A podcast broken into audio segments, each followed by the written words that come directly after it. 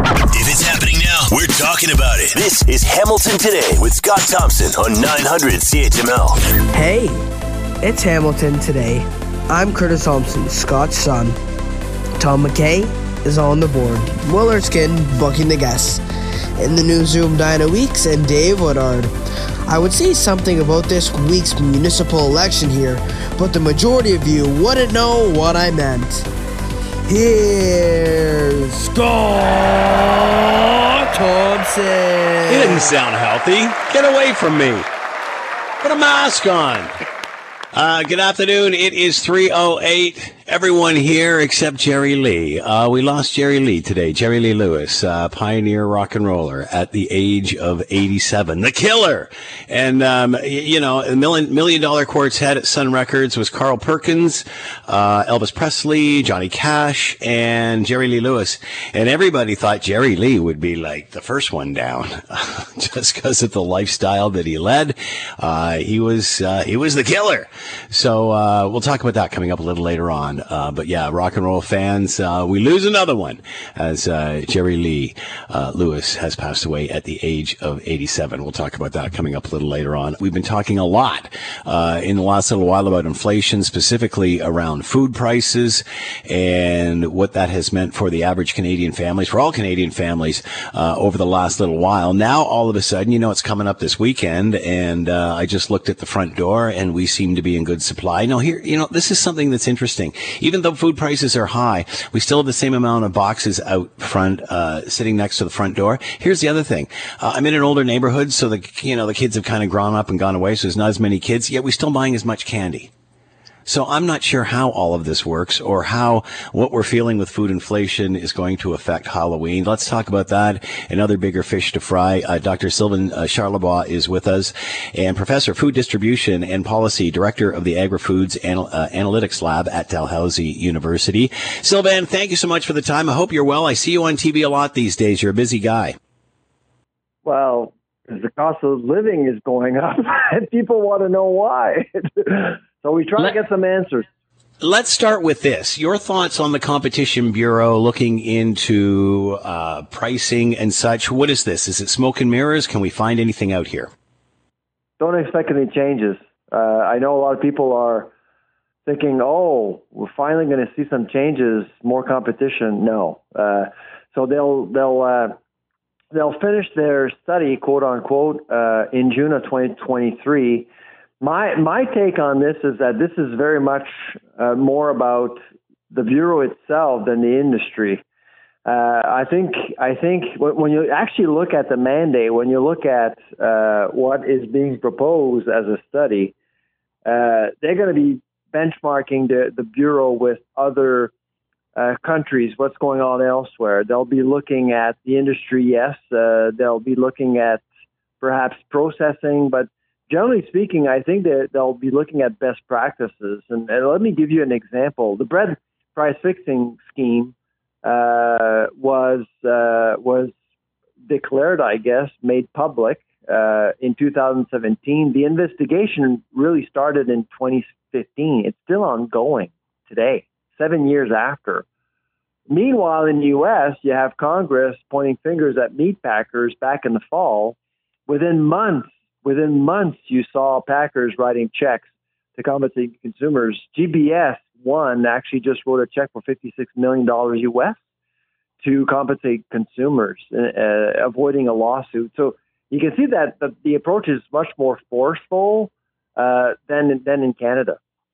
Why is that? Uh, just something that uh, we uh, bigger down there draws more attention to it, and and how difficult is this to prove? Uh, it is difficult to prove, but my because it is difficult to uh, prove, you need politics to work with regulators, and that's exactly what's going on in the U.S.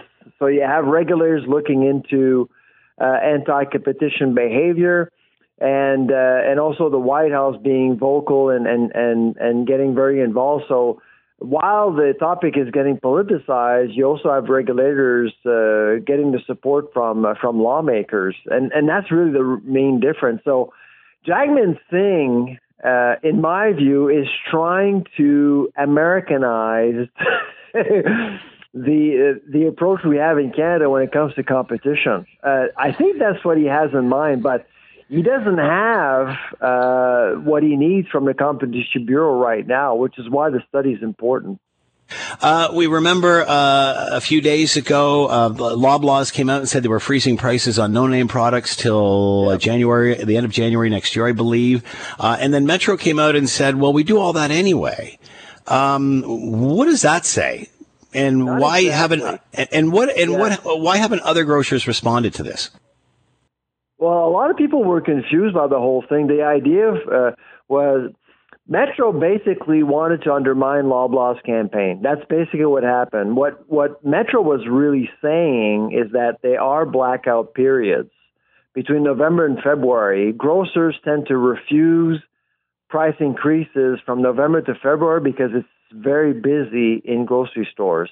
So what we're talking about Metro was talking about a price freeze up the food chain, not at retail. Mm. But when the statement came out and I saw it, uh, a couple of uh, reporters actually sent me the statement. It basically was suggesting that there was collusion at retail. And uh, many people actually believe, okay, so Loblaw's freezing prices, they all do it at the same time. Big deal. Uh, actually, it is a big deal. It's illegal. so yeah. Loblaw is still the only grocer uh, which has actually frozen prices so far in Canada. Metro has not. So, what do you think is going to come out of this probe? Because it seemed to come up after this sort of surfaced. The probe from the bureau, you mean? Yes, yes. Parliament, because there's also Parliament looking into this. This is that Parliament is actually going to be conducting an investigation. They will be uh, asking many, many uh, food execs to show up in Ottawa to answer questions. So that's the investigation that was decided two weeks ago. And this, and this is going back to my point about politics not being connected with regulars. That's exactly the point I'm making. You got Parliament going with an investigation while the Bureau just announced they're doing a study, and both aren't talking to each other. Mm, wow. well, it's yeah, not like we haven't. It's not like we. It's not like we haven't heard of that before, Sylvain. Uh, so uh, cheap, uh, cheap Halloween candy. Is there a way to do this? Absolutely. Buy buy candy you would eat yourself. No leftovers. That's the idea here. Fellas, people, let's treat ourselves. Let's actually go out and buy candy for the kids, but at the end of the day, everyone loves candy. So make sure you buy something you love and enjoy. All right, and it's always cheaper the more you buy, right? That's another way to look at it. Well, I mean, leftovers are pretty costly. Why would you want leftovers? Buy if if you're into chocolate, buy chocolate. If you're into candy corn, that's go for it. Go crazy. Dr. Sylvain Charlebois with us, Professor of Food Distribution and Policy and the Director of the Agri-Food Analytics Lab at Dalhousie University. Thank you so much for your time. Have a have, and happy Halloween. Enjoy enjoy the front door. Happy happy Halloween. We've talked about uh, interest rates going up this week, and the sad part is we know that they are probably going to go up, most likely. Well, they said they were going to go up again uh, one more time. So, how do you prepare for this sort of thing? You know that it's coming. It's obviously got to the point where uh, it has gone up so extensively that everybody is feeling the pinch here, uh, and it's it's being reflected in in uh, pretty much every category and wherever you are. So, let's bring in Don Fox, executive financial consultant with the Fox Group. IG Private Wealth Management. Planning your financial future with him and I uh, Saturday mornings at 8 a.m. And today he's dressed up as a financial planner. Normally, he it, it, Halloween's the only time he dresses up as a financial planner. Every every other day, it's some sort of wacky costume. anyway, uh, how you doing? Good to hear from you. Uh, what uh, your thoughts on? You know, people are starting to feel this. People are really uh, noticing the pinch, not only of inflation, but now higher interest rates going up. We know they are going to go up again. What do you do if you're the average Canadian here? Well, it's it seems appropriate that Halloween is around the corner, and we're talking about this, Scott, because yeah, yeah this uh, this type of rise is scary. Um, people don't know where, where the end is and particularly if they have variable rate um, mortgages or lines of credit that go up with the interest rates as they go up so immediately get reflected in, in what they're paying so yeah they, it could be scary uh, there is I guess a little bit of good news this week. It only went up a half percent instead of three quarters. So I guess you could call that good news. But it does show signs that perhaps that there'll be less increases and we may have actually finally broke the backs of inflation or it seems to be heading that direction at least. So that's good news. You talked about mortgage rates, variable and fixed, and obviously this is an ongoing debate. Um, if you're one of those people where something's coming due now, uh, or maybe you're towards the end, do you do you jump into something like that, or do you ride it out? Yeah, that's always a crystal ball. You know, we were yeah. you know looking at a five-year mortgage. You know, if it was two percent in January, or you've been paying two percent, all of a sudden it's now five and a half percent. You know, on a half a million dollar mortgage, that, that's almost a thousand dollars per month that it will go up. So it's not like it's a secret because you you know you've probably been noticed knew this was coming and you you may have had to have made some adjustments to your lifestyle beforehand to get ready for it but yeah it's never something anybody wants to do but uh, you know you should never be right to the eyebrows if you will um, in terms of your mortgage payments but a lot of people were and it was the only way they can get into a house so it's one it's nice for me nice for me to say yes you shouldn't get this much um, you know behind the eight ball but you know it's it's a different story if you're just trying to get your first house so, what is the best way to prepare for this, what could be an ongoing storm? Because, you know, as soon as people hear this, immediately they tighten up their pockets and uh, their butt cheeks and they don't buy anything. well, that's actually what the whole government's hoping people will do. They want to cool off the economy. And that is exactly what, if everybody en masse stops buying as much, that cools down the economy, it decreases inflation. And then finally, then the interest rates will stop going up. And you're starting to see inflation like you know, one thing for the you know CPI, the Consumer Price Index, to say it's at 6.9 percent, but you know, Halloween candy right around the corner on average is going to be going up about 13 percent from last year. And so, for those people that on average spend about thirty dollars, uh, will be spending about thirty dollars per household this year versus twenty five last year, about a five five dollar increase. You know, five dollars on its own doesn't sound like a lot, but you multiply that by every time you go to the grocery store, and it really does add up. Uh, we talked to Dr. Sylvain Charlebois uh, from Dalhousie University, and he and I asked him what's the best way to save on Halloween candy, and he said uh, buy the stuff you love. Way that way, there's never any leftovers of stuff to throw out. That's a good point. And uh, you know, it's kind of funny. I was just looking online. You know, Walmart, for example, um, you know, to buy this M&M Snickers in that bag it's up uh, two dollars twenty four cents to sixteen ninety eight. That's a fifteen percent increase. Some people use Amazon, and for their Hershey packets, up two dollars and one cents to ten dollars and ninety nine cents, which is a twenty two percent increase from last year. So, you know what? It's one like I, I had a client actually go through every they go through every month what they're spending on groceries, and she works it out, then divides by the number of days and it's and her inflation rate has gone up 13.5% so far this year on the normal stuff that she buys. Wow. Wow. Sooner or later, you got to stop doing that. So it'll hurt the wallet, but it might help your waistline a bit. That's one way to look at it. I guess that is one way. But yes, all these things do take a toll. It's not like wages are going up as, fa- as fast as, as inflation. And they really hope to burst this bubble of inflation because it is, you know, the, whether it's food prices or, or, you know, the gas prices talking about going back over two dollars a, a liter again they all have an effect. And so that means you know less people will travel less people go to restaurants. It's you end up having to do the must do's rather than i'd like to do type of things. It's so funny because coming out of the uh, pandemic or wherever we are in the in the pandemic that even just saying that opens up debate. Uh, everybody couldn't wait to get outside. Everybody couldn't wait to get into restaurants and, and and start doing the things that we were doing before. We saw travel over the summer go through the roof. The issues at the airports yeah. and passport offices and such. And now it's like the pendulum swung all the way back again. It's it's like all of a sudden you notice, ooh, everything's getting really expensive. The restaurants are getting expensive, and now everybody's going in the you know in the other direction. Yeah, they're starting to take shelter again because they can't really do, they don't want to spend that much more money. And you know what? The government did the right things on throwing money at the issue, and they increased the Canadian money supply by about 30% over the course of the pandemic. Now, the downside of that is what we're dealing with now is the inflationary factors of throwing that much money in the economy in a very short period of time. It will flow through, it, will get better. And, and, and when they increase interest rates, it's not a knee jerk. It doesn't affect inflation immediately, but it usually takes about six months. And we're starting to finally see that. So I'm very optimistic. I feel like, you know, we're getting closer to the end now than we were, that's for sure. And it is having some effect on, you know, you're seeing with house prices um, they're dropping. You're seeing just demand in a lot of things, you know, where there was over uh, overindulgence, if you will. Um, those prices are dropped, and that's a good that's a good news story for the inflationary issues that we're dealing with now.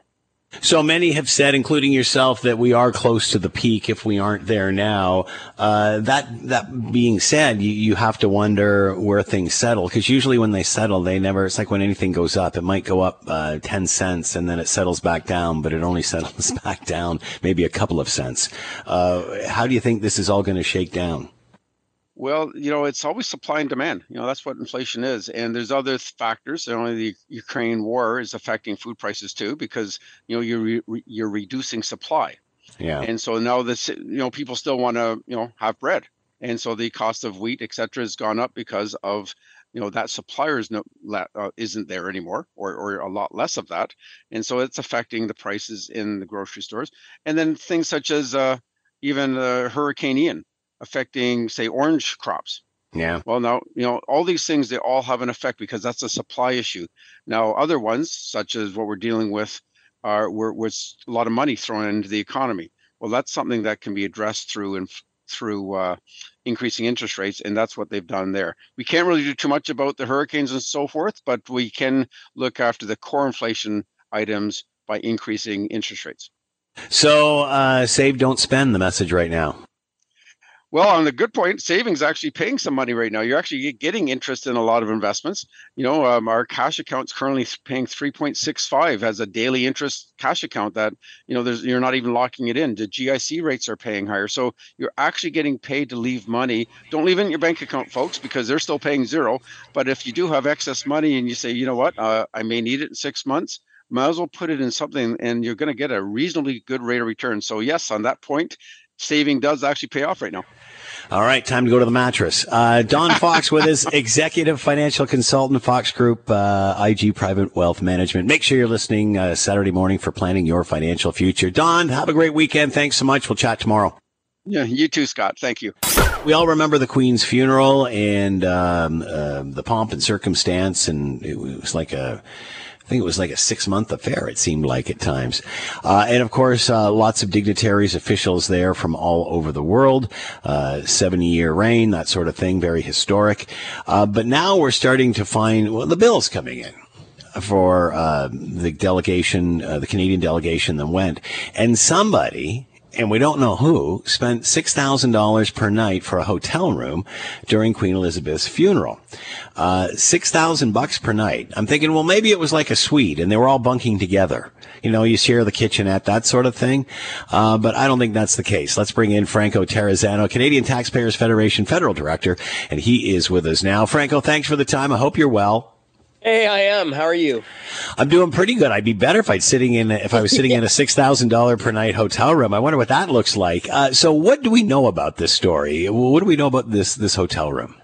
Well, we know the total cost. Somebody in the government decided to bill taxpayers for a six thousand dollar per night hotel room in the Corinthia Hotel. So this is one of the uh, maybe one of the, if not the most luxurious hotels in, in all of London, England. Um, you know, the Toronto Sun originally broke the story that the hotel costs in total for the trip to the Queen's funeral cost taxpayers about $400,000. You know, that's a huge bill. But I think the most eye popping part of this whole tab is that there was one room that was booked for $6,000 per night for five nights. So one room is costing taxpayers $30,000, and the government doesn't want to tell us who it is. Uh, so uh, was that the one where the uh, same hotel where the prime minister was singing? Yes, yeah, that's it. And and you know it, this is called the River Suite, right? And, and the Corinthia Hotel uh, talks about the River Suite. Uh, it has apparently it comes with a complimentary uh, butler, so this is extremely fancy. And you know the Toronto Sun, the folks who broke the story originally, uh, they did a bunch of digging into this because look, nobody expects the prime minister to be staying at uh, a Days Inn when traveling abroad. Yeah. But yeah, apparently, yeah. this was the most expensive five star hotel in the whole area in downtown London. So we could have saved money by putting the prime minister up in the Four Seasons, in the Savoy, in the Shangri La. So it's not like we're saying, hey, stay in a Days Inn, but there was so many more options that would have saved taxpayers money. And, you know, I can't believe I have to say this, but when you got families at home who are struggling to put food on the table, maybe don't bill us taxpayers for a $6,000 per night hotel room. And we know it wasn't the governor general. Is that accurate? That is accurate. Absolutely. Rideau Hall is like, hey, it wasn't us. It wasn't us. So look, we don't know exactly who it is. The government won't say, but I think the odds-on favorite here is that it was Prime Minister Justin Trudeau. Okay, I'm going to play devil's advocate here, Franco. What, what, what yeah. if, you know, uh, he's like doing business up there, he's entertaining people up there, dignitaries, what have you. It's kind of a yeah. working space. Uh, you couldn't do that the Four Seasons? You couldn't find somebody, you know what I mean? Like, this is how crazy it is that we could have saved money if it was done at the Four Seasons, if it was done at the Savoy, the Shangri La. No, no, come on, come on. Uh, I, I know you're just playing devil's advocate, but $6,000 per night hotel room that comes with a complimentary butler service. No, no, no. That is way too crazy. And you know what? It, it, is it is not the only story of waste that we're hearing recently, is it? Right? Many, many other stories. We recently heard that the governor general and her entourage spent nearly $100,000 on airplane food during a week long trip to the Middle East. Uh, we just found out that the uh, Prime Minister's household food expenses eh, are costing taxpayers $55,000 a year. And of course, the $54 million ArriveCAN app debacle. So we've heard story after story after story of the government wasting us our taxpayers' dollars. So, will we ever find out who was staying in the six thousand dollar a night room? What about the hotel? Anybody ask them? yeah, yeah. Maybe we should call them up, and, and, and maybe they'll have an easier time giving us Canadian taxpayers uh, a better answer than what the government is doing. You know, uh, to be fair, I do think eventually it, it, will be found out. You know, uh, we're putting in a ton of ATIPs to try to find this. I'm sure uh, Mr. Brian Lilley at the Toronto Sun, who broke this story, has put in a ton of ATIPs. So, you know what? Eventually, I'm sure that this will come out, that the public will find out who saw, who stayed in the $6,000 per night hotel room. I think right now the Trudeau government, and the Prime Minister. Did we lose Franco? No, I'm right here. Oh, Can sorry. you hear me? Yeah, I got you back. Go ahead. Keep going. So all that I was saying is that I think it's just the prime minister's office and the government really just trying to stall right now, trying to figure out how are they going to explain this to the public. Is this one of those cases? And again, I'm just asking the, the questions here, Franco, where, you know what, the Queen's in town. It's like when the Super Bowl's here, all the rates go up by, uh, you, you know, go up three or four yeah. times. Is that, is That's, that worth it? You know what? That's a really good question. And, and when I first saw the headline, uh, that's the first thing that I thought. But again, I, I got to give kudos to the Toronto Sun. They did their due diligence. They've been looking at the different rates, and the the rates seem to be the same now or very similar to what was happening uh, when the Queen's funeral was in ta- or when the Queen's funeral was happening. So it doesn't appear like there was just the surge mm. in prices during that time. But that was a good question. That's the first thing that came to my mind, and it looks like the Toronto Sun did due diligence answering that question. Franco Terrazzano with us, Canadian Taxpayers Federation federal director, who stayed in the $6,000 per night hotel room during the course of the Queen Elizabeth uh, funeral. Uh, Franco, as always, thanks for the time. Be well. Hey, thanks, and have a great weekend. If Scott Thompson isn't satisfied with an answer, he'll delve into the issue until he is. You're listening to Hamilton Today with Scott Thompson on Hamilton's News Today's Talk 900 CHML. Jerry Lee Lewis passing away at age 87, the last one in the Million Dollar Quartet, and considering uh, they called him killer. Uh, most thought he would be one of the first ones to go and not outlive uh, uh, a lot of them of his era. Let's bring in Alan Cross, host of the ongoing history of new music. Alan, thank you for the time. I hope you're doing well. Yeah, so far it's Friday. It's good. You know, I, I text this to my daughter who's 20 years old. She said, I'm crying. so oh. I, am sure she did that with tongue in cheek, but no, I mean, uh, obviously made an impact in her. She listens to the music, uh, of course, that's on in the house. And sometimes that's the case because, uh, obviously the spectrum goes from literally one end to the other. But your thoughts on this and the fact that the killer, uh, outlived a lot of them. He did of uh, all the originals. Uh, that would be Johnny Cash and Chuck Berry and Little Richard and Carl Perkins and Fats Domino. He was the last one to go, which uh, which is rather interesting. Like you say, he was called the killer, and he did leave. Um, well, he left behind a very colorful life. I mean, it seemed that a lot of people around him uh, died while Yeah. he managed to keep going. A couple of wives, a son. Um, there have been some some rather interesting tragedies in his life, but but yeah, I mean, we have to think about this guy as, as being one of the pioneers of rock and roll, and uh, one of the most influential people of the the 1950s and early 1960s, and uh, also one of the original inductees into the Rock and Roll Hall of Fame. Uh, obviously, um, you know, we remember the day. Well, we don't remember, but we hear about them. The days where, uh, you know, the Ed Sullivan Show, Elvis, and such. Uh, obviously, this is the same era, same studio, same uh, Sam Phillips and such. But Elvis seemed a little bit more refined, as wild as he was. Uh, it seemed that Jerry Lee was just a little bit over, a little bit more over the edge than Elvis, just a little less tame. I wonder if it had anything to do with management. Um, Elvis was kept in line by Colonel Tom Parker and did what the colonel told him to do. Jerry wasn't that way at all. He was uh, he was wild.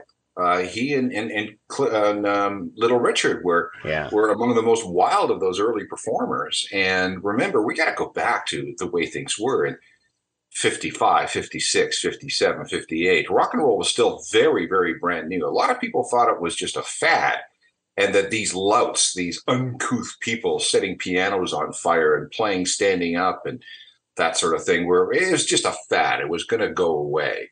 But uh, it wasn't until much later that we realized that something special was happening. You know, you talk about the Million Dollar Quartet. I mean, these were just a bunch of guys, young guys, who had been hanging around Sun Studios, and somebody decided that, yeah, let's have a jam and let's record this jam. And uh, it, it's only later when all these guys got really, really famous that we realized, holy crap, did that actually happen?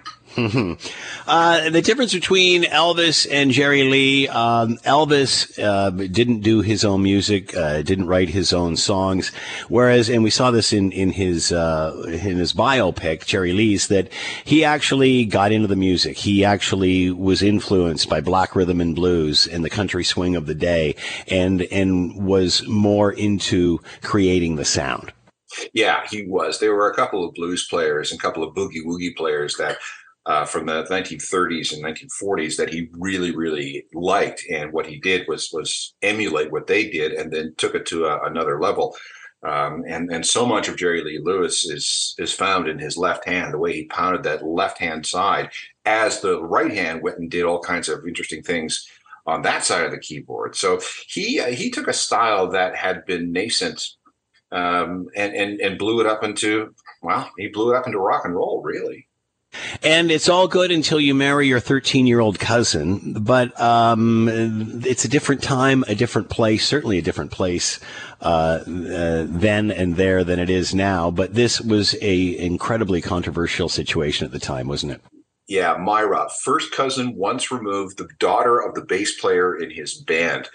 Uh, she was 13 years old at the time. They tried to keep that secret, but then Jerry Lee went on a uh, tour to the UK, and uh, the the uh, British press found out about it, blew the story up. You know, rightly so. I mean, 13 years old, and uh, then that's bad coverage uh, followed him to the United States, where it basically destroyed his career for a number of years. He had been paid, being paid, uh, you know, ten thousand dollars or more a night, which is a huge amount of money back in those days. And he went from paying uh, for for that kind of cash to maybe, if he could get the gig, two hundred and fifty dollars a night. Hmm. Uh, and you know, you talking about being a different time. He was married for the first time in 1952 when he was 14. Yeah. So yeah. you know, he didn't necessarily see anything wrong with it because I did it. So so what's what's what's the problem? But you you, know, uh, there, there are some things you should do and maybe some things you shouldn't.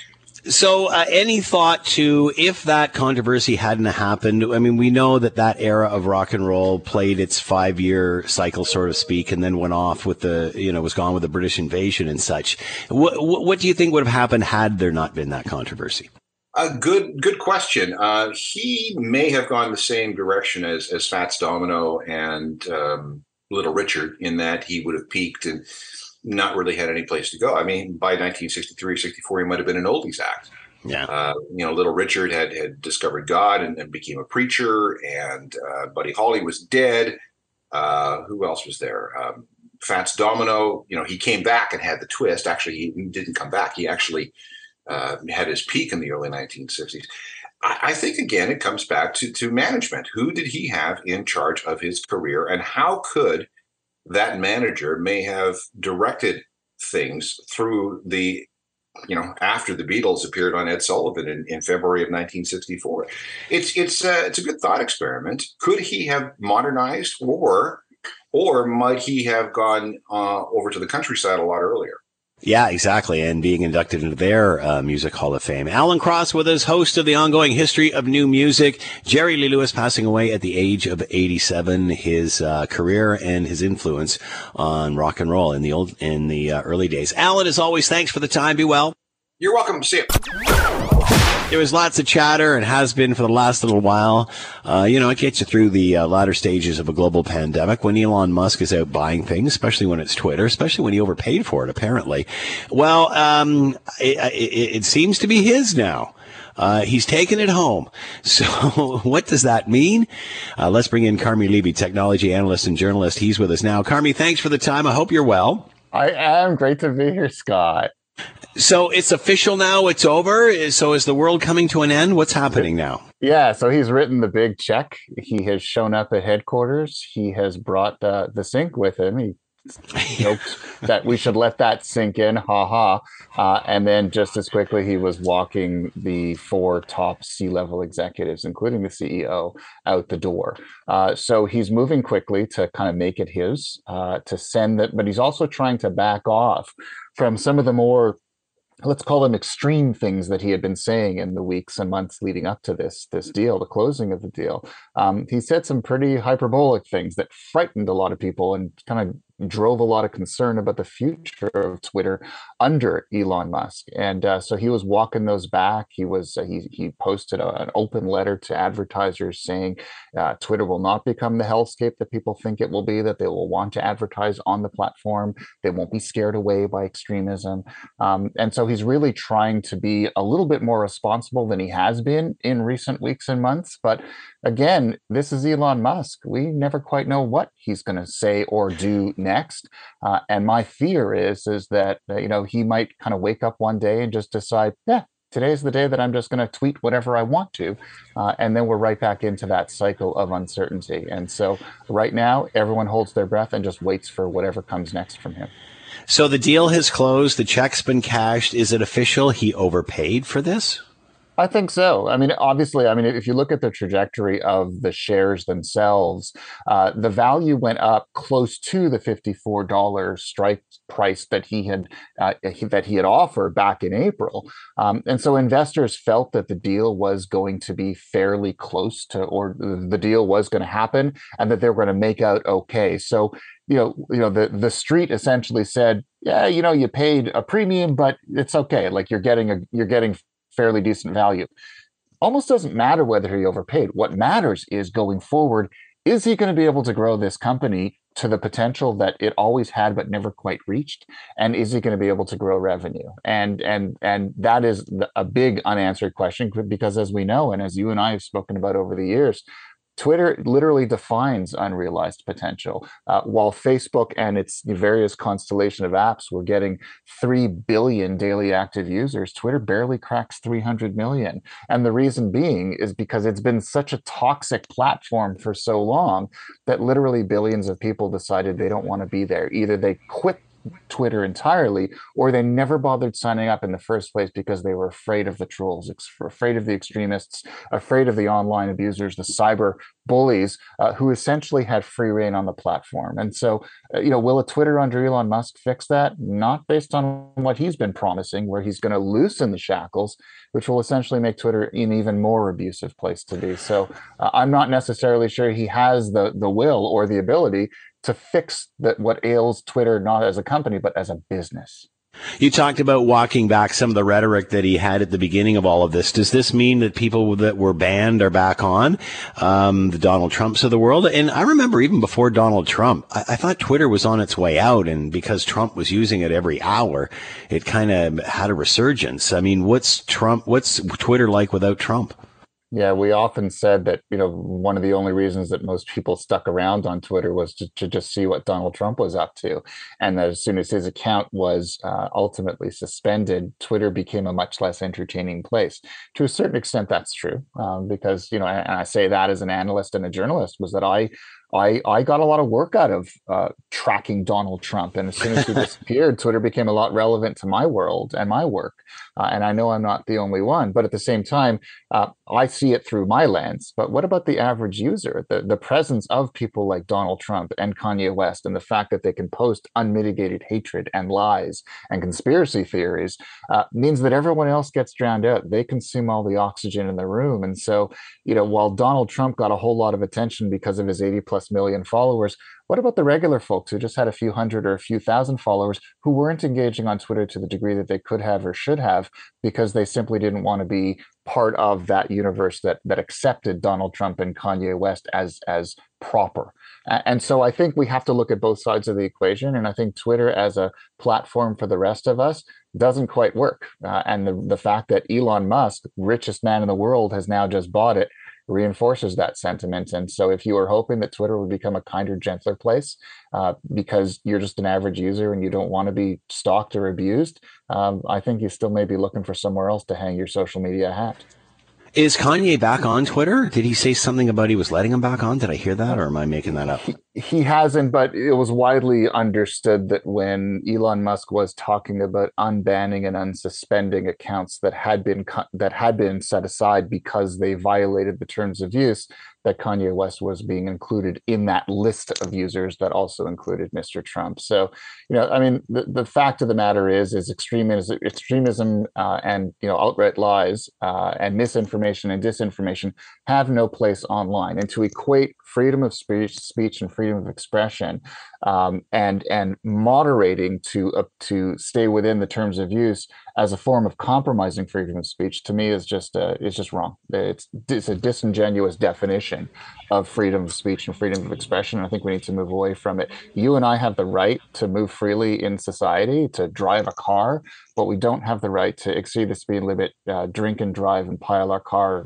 deliberately into someone else. And so we know there are rules and we know what happens when we when we violate those rules that needs to apply in social media and it's something that elon musk unfortunately is going to learn the hard way so are we are users going to see any changes to twitter i mean what what can users expect in the next six months year Oh, I think Mr. Musk is going to move fairly quickly. I think we are going to see uh, a lot of banned uh, accounts come back. I think we're going to see the pace of new features uh, that were introduced recently on a test basis uh, for paying users, for example, the edit button, I think we're going to see those distributed more freely. In other words, you and I may not have to pay for these things anymore. They'll be available across the entire Twitter universe. So we'll see new features. We'll see a loosening of moderation.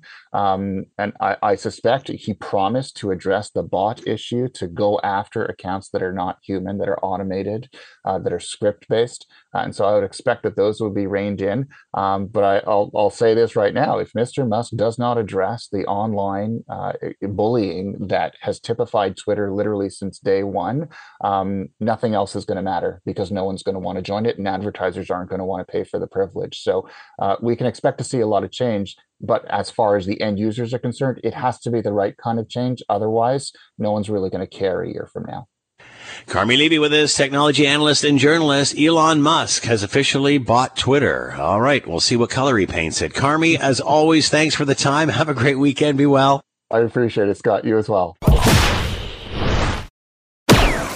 You're listening to the Hamilton Today podcast from 900 CHML. All right. Uh, we were talking just yesterday about um, China uh, and the Chinese Communist Party setting up police stations within Canada to monitor their citizens here, although they said it's to help them renew their driver's licenses. Uh, now, the headline is uh, the Chinese president willing to work with the United States. But I thought he was a friend of Putin's. Uh, let's bring in uh, Elliot Tepper to decode all this. Emeritus Professor of Political Science, Carleton University. He's with us now. Elliot, thank you for your time. I hope you're well. Oh, thank you. Same to you, Scott. So, what is going on here? Is this obviously just more smoke and mirrors, um, uh, playing Putin and Biden against each other? What's going on? He has just concluded now uh, the 20th Party Congress, where he has been confirmed basically leader for life.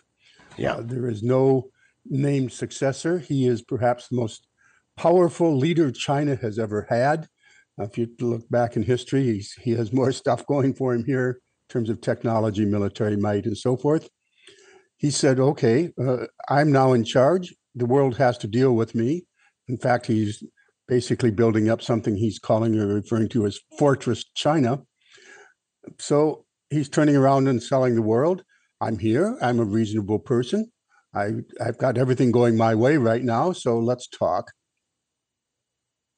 So what's uh, in, and again we know that he's now been grant, granted power for life, um, but why the the friendliness as opposed to the aggressiveness we've seen up to this point before this happened? I think it's a it's just another display of his power in his mind. He's suggesting that the world cannot ignore China; it cannot get along without working with China, and he being magnanimous and a uh, world leader that everybody should feel safe with. You can you can deal with me, you can work with me, and I'm willing to work with the U.S. and other powers uh, to preserve peace in the world and prosperity. It's a very soothing message coming from somebody who has consolidated his power uh, over the party, the party over the state, the state over over its citizens. So I think it's a uh, it's an obvious ploy to take to say I'm not belligerent if you want to pick a fight with me, that's on you. But meanwhile, of course, we know his behavior reveals quite something else. That they, just as a many many other issues, he's trying to close off the South China Sea and made it, make it into a, a Chinese lake. It, it's absolutely uh, essential to be a free and open Indo-Pacific, as the phrase goes. He's trying to assert himself as a responsible major world leader, and indeed, he has a plan to be the world leader uh, he wants China to be the world do- world's dominant power by 2049. But he uh, has, meanwhile, uh, an agenda of his own, and that agenda right now, more immediately, should concern us in terms of not only working with Mr. Putin, as you suggested, but of course, we're all worried about what he has in mind for Taiwan. So, in fact, he's saying to the world, I've got the gig for life. Now you got to deal with me. Does that mean that his aggression has calmed in any way? Is he more comfortable in the position or is he as aggressive as ever and saying, you know, exactly as you said, you've got to deal with me now. I'm here for life. I don't think there's any reason to think his major policies and that his behavior has changed in any fundamental sense. Uh, he's gearing up for the G20 meetings where he may be meeting in a couple weeks now. He may be meeting with Joe Biden. They've met five times virtually. He, he may be meeting in person. Mr. Putin may be there. He's saying that I'm I'm somebody you need to work with, and I'm quite willing to work with the world on matters of mutual interest. That does include, by the way, uh, in his interest as well as the world's, things like climate. So, flipping it around the other way, what is the world saying about him? What they're saying now about him is that uh, we've just been getting more messages coming out that uh, the United States has now basically officially declared China to be the number one strategic concern. NATO has had words more or less to the same effect. China, of course, uh, has neighbors such as Japan. We're uh, looking on with very grave concern. There's no reason at all to think he's changing his behavior. What he's changing is the type of messaging he's putting out, which is, uh, look, I'm a reasonable person. As long as you accept me for who I am and you're not trying to get in my way, I'll be glad to work with you. And uh, the world should be comfortable with me as a world leader.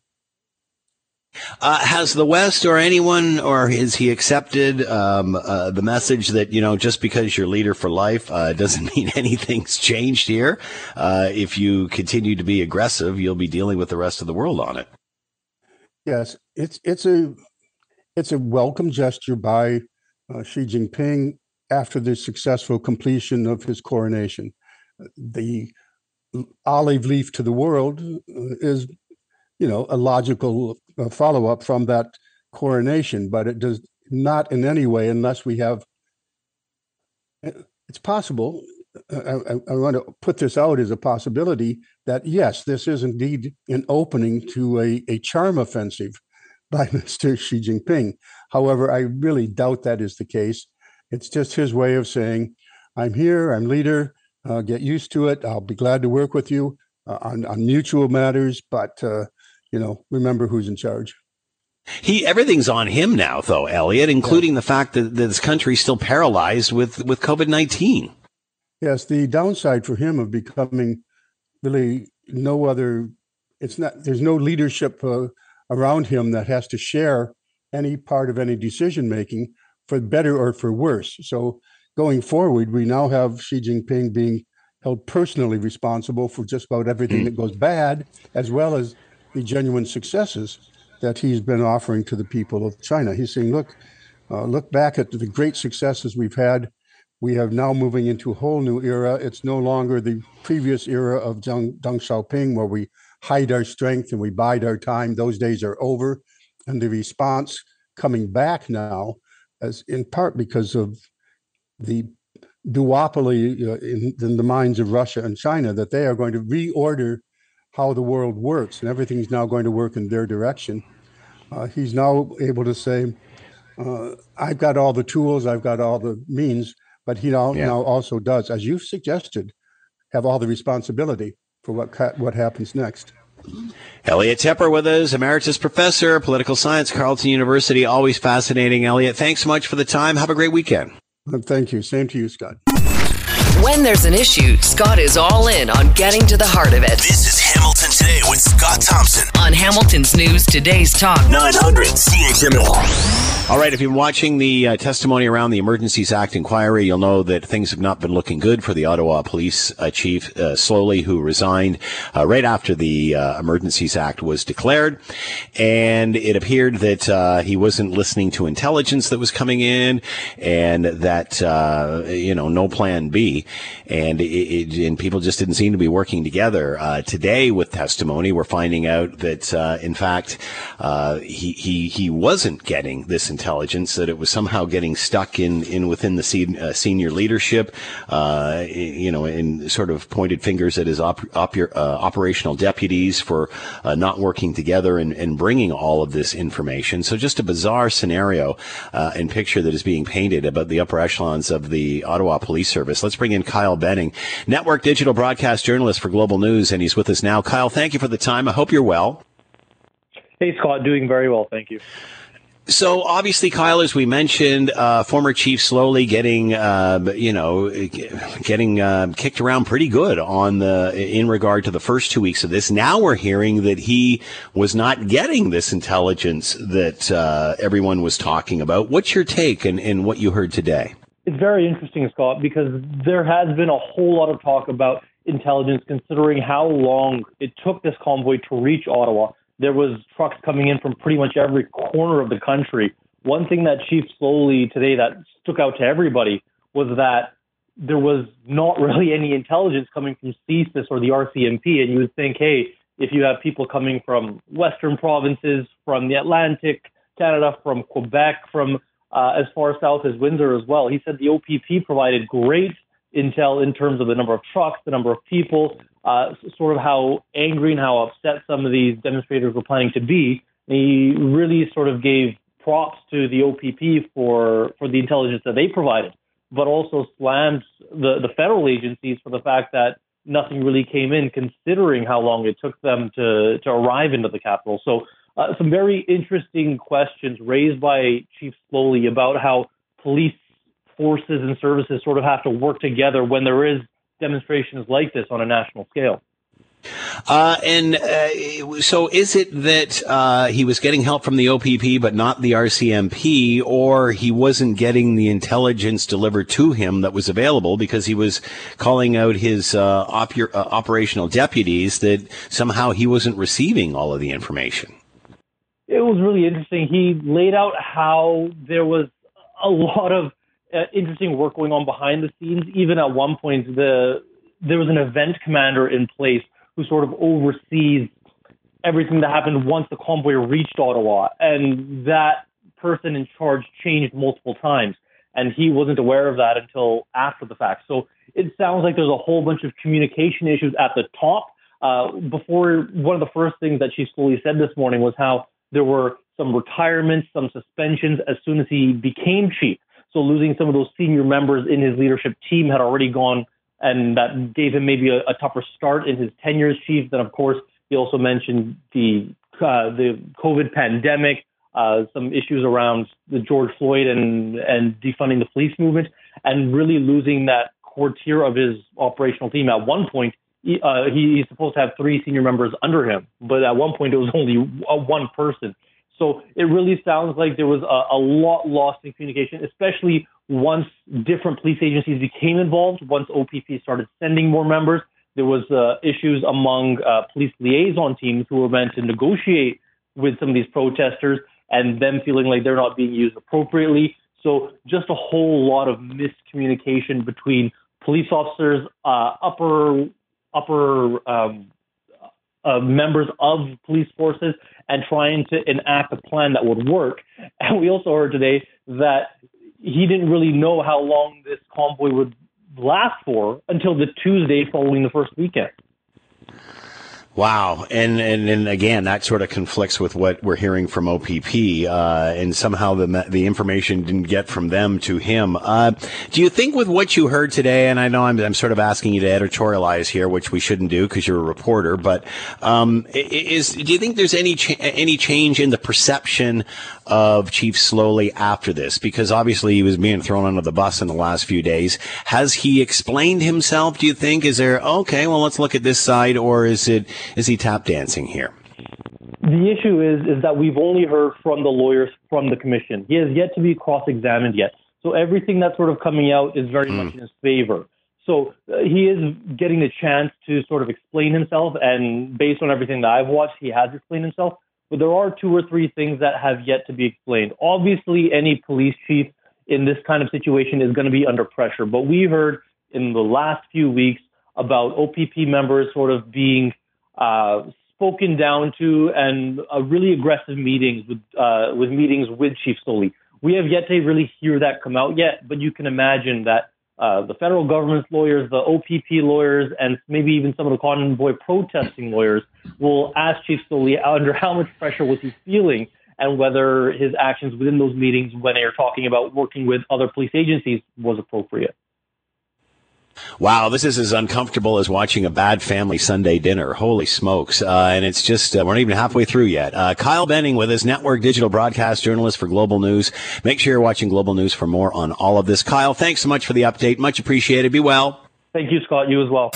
All right, it's bad enough we've got a Bank of Canada rate uh, interest rate uh, hike this week. Uh, also, uh, you know, inflation. We don't have to tell you anything more what that's like. Uh, now we're gonna now we're finding out that uh, Chrystia Freeland will deliver the fall economic statement next Thursday. we should have some scary music. what does that mean? Let's bring in Ian Lee, associate professor, Sprott School of Business, Carleton University. He's with us now. Ian, thank you for your time. Hope you're well. Doing well, thank you, uh, Scott. So we're hearing, uh, are we hearing a different tone with the federal government uh, in the last little while? Um, Chrystia Freeland saying earlier in the week the government uh, is cutting back on costs. What, is the tone changing here? What are you expecting come Thursday? I believe there is a shift in tone. I think there's a split um, in the Liberal cabinet. I don't mean I'm not trying to suggest there's civil war or anything like that but there's clearly an emergence of let's call it a blue liberal wing, um, which is the term used for the business liberals or the more small c conservative liberals, pro business liberals. Uh, you know, in the past, John John Turner was in that wing, uh, Paul Martin was in that wing, um, and and on the other side, you've got the column, for want of a better word, the red liberals, and I'm referring to Steven Guilbeault, the environment minister, and Wilkinson, uh, the natural resources minister. So um, what we saw in the last week or two with the announcements, where you had uh, Chrystia Freeland and, and Melanie Joly out promoting LNG exports when I uh, to to Asia, I, mm. I, hmm. I almost fell off my chair when I saw that because I mean nobody can sugarcoat this or paper this over. She is saying 180 degrees in the opposite direction of what Guilbeault is saying and Wilkinson saying. So why I'm talking about that, Scott, is that I think that the fall economic update is going to be very revealing of, uh, to put it in the Ottawa jargon of who's up, who's down, and who's winning. And uh, mm. I think Chrystia Freeland's winning. I think that her vision, her worldview is going to prevail. And it's a much more um, uh, grounded, uh, feet on the ground, uh, you know, prosperity, jobs, that sort of thing, rather than look, we've got to save the world because the world's on fire and the world's uh, burning up um, uh, point of view. And I, and I think I really do think that she is uh, she's winning, and uh, she's very highly respected. She, there's a. It, it appears though. We get a lot of mixed messaging, though, Ian. It, it, it's, you know, we've got to shut it off, shut it down. I mean, there is no compromise. There is no business case for liquid natural gas. And now right. all of a sudden, the all of the messages, uh, messaging is changing now. So, uh, like, if you're an industry, how do you make decisions on, on oh, any of this? Listen, uh, Scott, you just hit the nail on the head. I, I, see, I, I think, and this is my view, and I, I you know, I listen to the tea leaves, and there's all, because you can imagine in Ottawa, there's always gossip every minute of the day because that's the business of Ottawa. You know, the business of Toronto and Southern Ontario is to make money, and the business of Ottawa is to talk politics and spend money, and that's what we do in Ottawa. And uh, but where I'm going with this is I think that that that split was there uh, or difference, if you want to don't like the word split, that difference in worldview was there. Uh, I think that Steven Guilbeault was always and and Wilkinson have always been very much on the left side of the Liberal Party, and I've I've thought that if you look at Chrystia Freeland's career, uh, and I don't just mean in politics. Uh, previously, as a financial journalist with the Financial Times, a very prestigious uh, business newspaper, pro-business newspaper. Uh, I I thought that, that that split was latent or implicit, and now it's coming to the forefront. And what I'm trying to suggest is, it seems it seems to me that with the inflation problems, the crisis on the government plate, you know, they're getting or they're really getting hammered. We all know that inflation's terrible. You know, the economy's slowing down and so forth.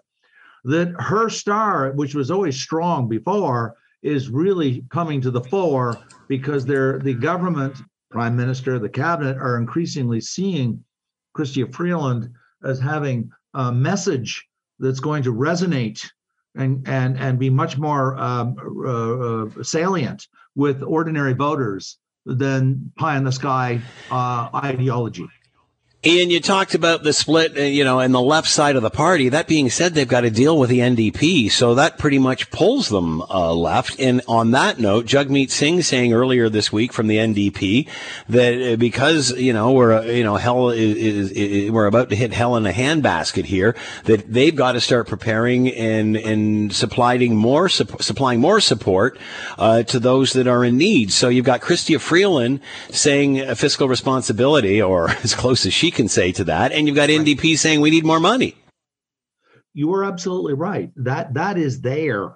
Um, I, I, I, my sense is, and, and I, I realize, you know, I'm in a business school and I talk about economics and focus on that. But in Ottawa, when you talk about economics, you're talking about politics because public policy determines economic decisions, such as how much will the deficit be, you know, how high interest rates will go, and they're fundamentally political, even when they're economic.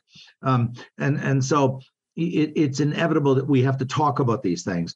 And and I think that my sense is this, Scott. And I'm not a pundit, a political pundit. I mean, I'm looking more at the economic drivers, much more so. But I think that they've realized that, I mean, that, that the NDP does not have the same salience in the court of public opinion. One only has to look at the polls, which anybody can do and uh, and and they I, am sure they have internal polling that shows that uh, Chrystia Freeland has a lot of gravitas a lot of credibility. I mean, uh, you know, you look at the other people on Parliament Hill, and uh, she, you know, she stands alone almost. And uh, so my point where I'm going is it, it seems that they've decided, look, um, we, we, I think what they're trying, what I'm trying to say is they're going to the center.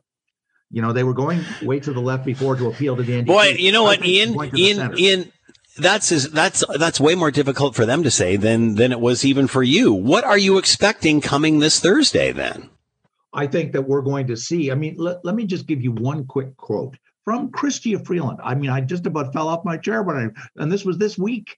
We cannot support every single Canadian in the way we did with the emergency measures we put in place at the height of the pandemic, she said in Windsor. We cannot compensate every single Canadian. I mean, those are words that I could have said. I mean, you know?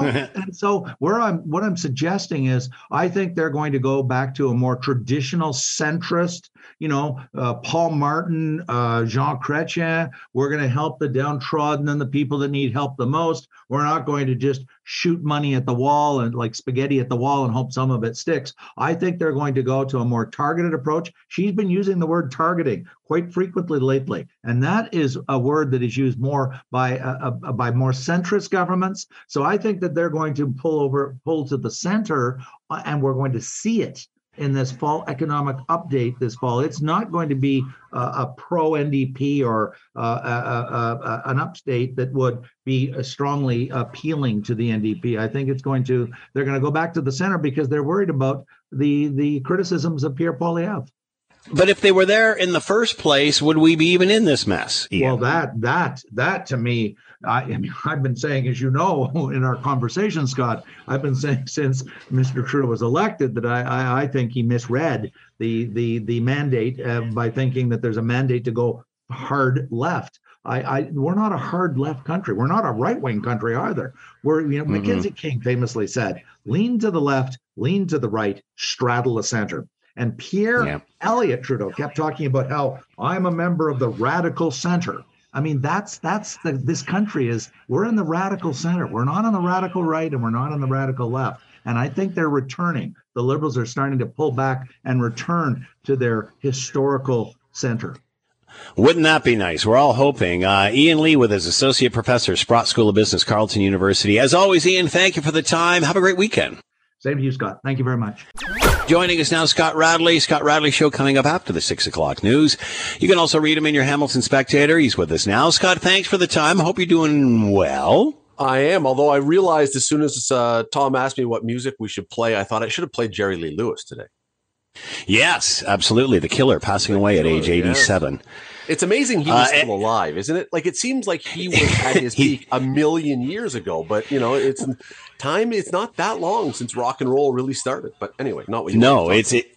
Absolutely, but you know, I, I was talking to Alan Cross about this. Uh, everybody thought that he would die first because he was just he lived the life. He was the rock and roll guy. He was he was the killer, uh, and he ended up outliving them all. So there you go. Uh, let, me, let me tell you one quick thing. I know this is not what you want to talk about, but back when I was in university, uh, you know, we were dark, we were a little cynical, we were journalism students. We started a death pool and everyone put in 20 bucks and you got to draft two celebrities and whoever celebrity died first got to win the pot and what did the person who the person who won died within a, or won within a week and a half when René Lévesque died.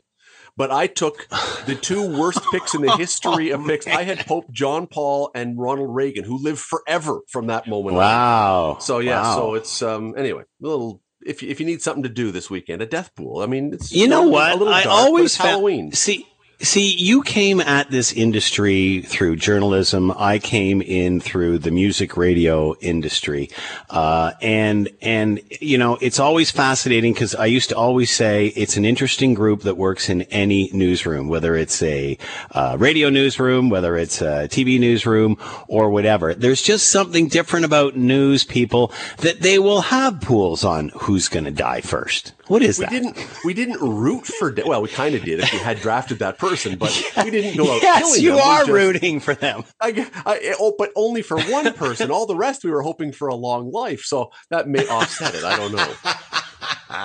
All right. So, do you care if somebody uh, in uh, in Canadian politics uh, spends six thousand dollars a night of taxpayers' money on uh, a hotel room? Six thousand dollars a night for five nights, uh, London during the Queen's funeral, but nobody seems to know who was in that room. Well, I saw that story, and I will say maybe. My answer is maybe, and the reason I'll say maybe is because I expect that London was really, really busy at that time with the. Queen's oh, we already, already, I already put that to the Canadian Taxpayers Federation. They did a thing, and apparently uh, this has been vetted, and all the rates were basically the same. okay, because that was. I, I said my... the same thing. It's it's it's like Super Bowl, right? The rates are going to go up like ten times. Well, so my daughter, by fluke, ended up in England. She was in Ireland when Harry and Meghan were getting married, and so she was so close. She says, "Well, we're going to take a little jet flight sure. across and go to the." And the hotel rooms were astronomical. So thankfully, I have a friend yeah. who lived there. She stayed in their basement for a couple days, but I thought. It, you know that probably the same thing would happen here. Yeah. So if not, that was that was my caveat. If everything was incredibly expensive, I frankly don't expect the prime minister or deputy prime minister or whoever to stay no. in a Motel Six. No, so, no, no. So if that was the price for a decent room at that time, I would say I'm not going to take issue with it. But if that's not, then I I think then we should get an explanation if that's not the case. I, I didn't know that. Let me ask you this, um, because you know my wife and I, when we go away, I remember one time saying, you know what, sometime we should pay that extra money and stay in that place, that suite, that room, that whatever. And so, you know, this guy's a rich guy, and I can understand him saying, you know, and he's well heeled. He doesn't travel like the rest of us. Uh, you know what? We want to. The wife and I want to go into this suite. Uh, what's the average rate? And and then just pay the other the rest of it. I mean, you know, it would be a minimal amount over the course of a year. He could probably write it off on his taxes. And think of the goodwill that would be if he could say, you know what, I stayed in the room, but I paid the extra three grand for it. I mean, why would you not do that rather than this? See, one of the one of the things that I'm always surprised at in politics is that politics is so much about perception. So much of politics is about whether you believe yeah. it or not in some cases i am going to put my best side forward to show you how much i care or how much i can save or how much i can do for you i may not truthfully i may not give a whit about you scott but if i'm in politics i need your support so i'm going to show that yep.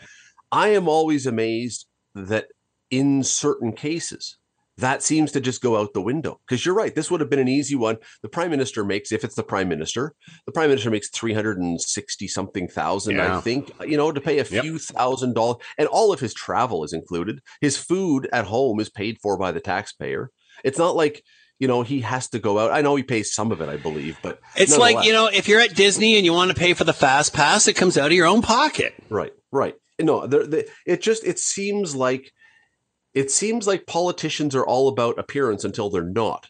And often it seems, anyway, whenever now this is, I don't think this is a scandal, but anytime, oftentimes when we find a scandal, it's about money. Intercom. And it's like, I, I, I want to do everything that looks great until it's going to cost me something. And that's again, that's not every politician. And I honestly don't know all the circumstances of this. Maybe with with with security and everything, they have to be a certain yeah. type of room, and that's what this. You, you, you know what I thought? I thought maybe it was like uh, you know, like a suite. They got a kitchenette in there, and there's like six or seven of them bunking all at once. Then you know, it'd be like a ski trip. Then you can. you know what was that. in there, Scott? You know what was in there? A piano. Heated floor. A piano. Well, it was the same hotel that he was singing in the bar. Was that not his that, room? I don't know. Uh, maybe maybe the bar was part of his room. I'm not sure. That's right. The suite includes the lobby. Hey, yes, now we, that is we living. Need, we need a hotel where they have a good lobby bar that has karaoke in the evening. So go. whatever that's going to cost us, bring it on. All right. Enough of that. Scott Radley coming up after the six o'clock news. Read him in your Hamilton Spectator. Scott, as always, thanks for the time. Have a great weekend. Have a great weekend, Scott. Thanks for listening to the Hamilton Today podcast. You can listen to the show live weekday afternoons from 3 to 6 on 900 CHML and online at 900CHML.com. That's it for us. Thanks for listening. Always appreciated. Thanks to Tom and Will for producing. Thanks to Diane and Dave in the newsroom. As always, we leave it to you, the tax paying customer, to have the scary last word word. Sloly admits he didn't read his email fully for the Freedom Convoy, and I can relate with him. Anytime I try to read an important, urgent email, I have to say magic words, spin around three times, and click my heels to even open past the subject line.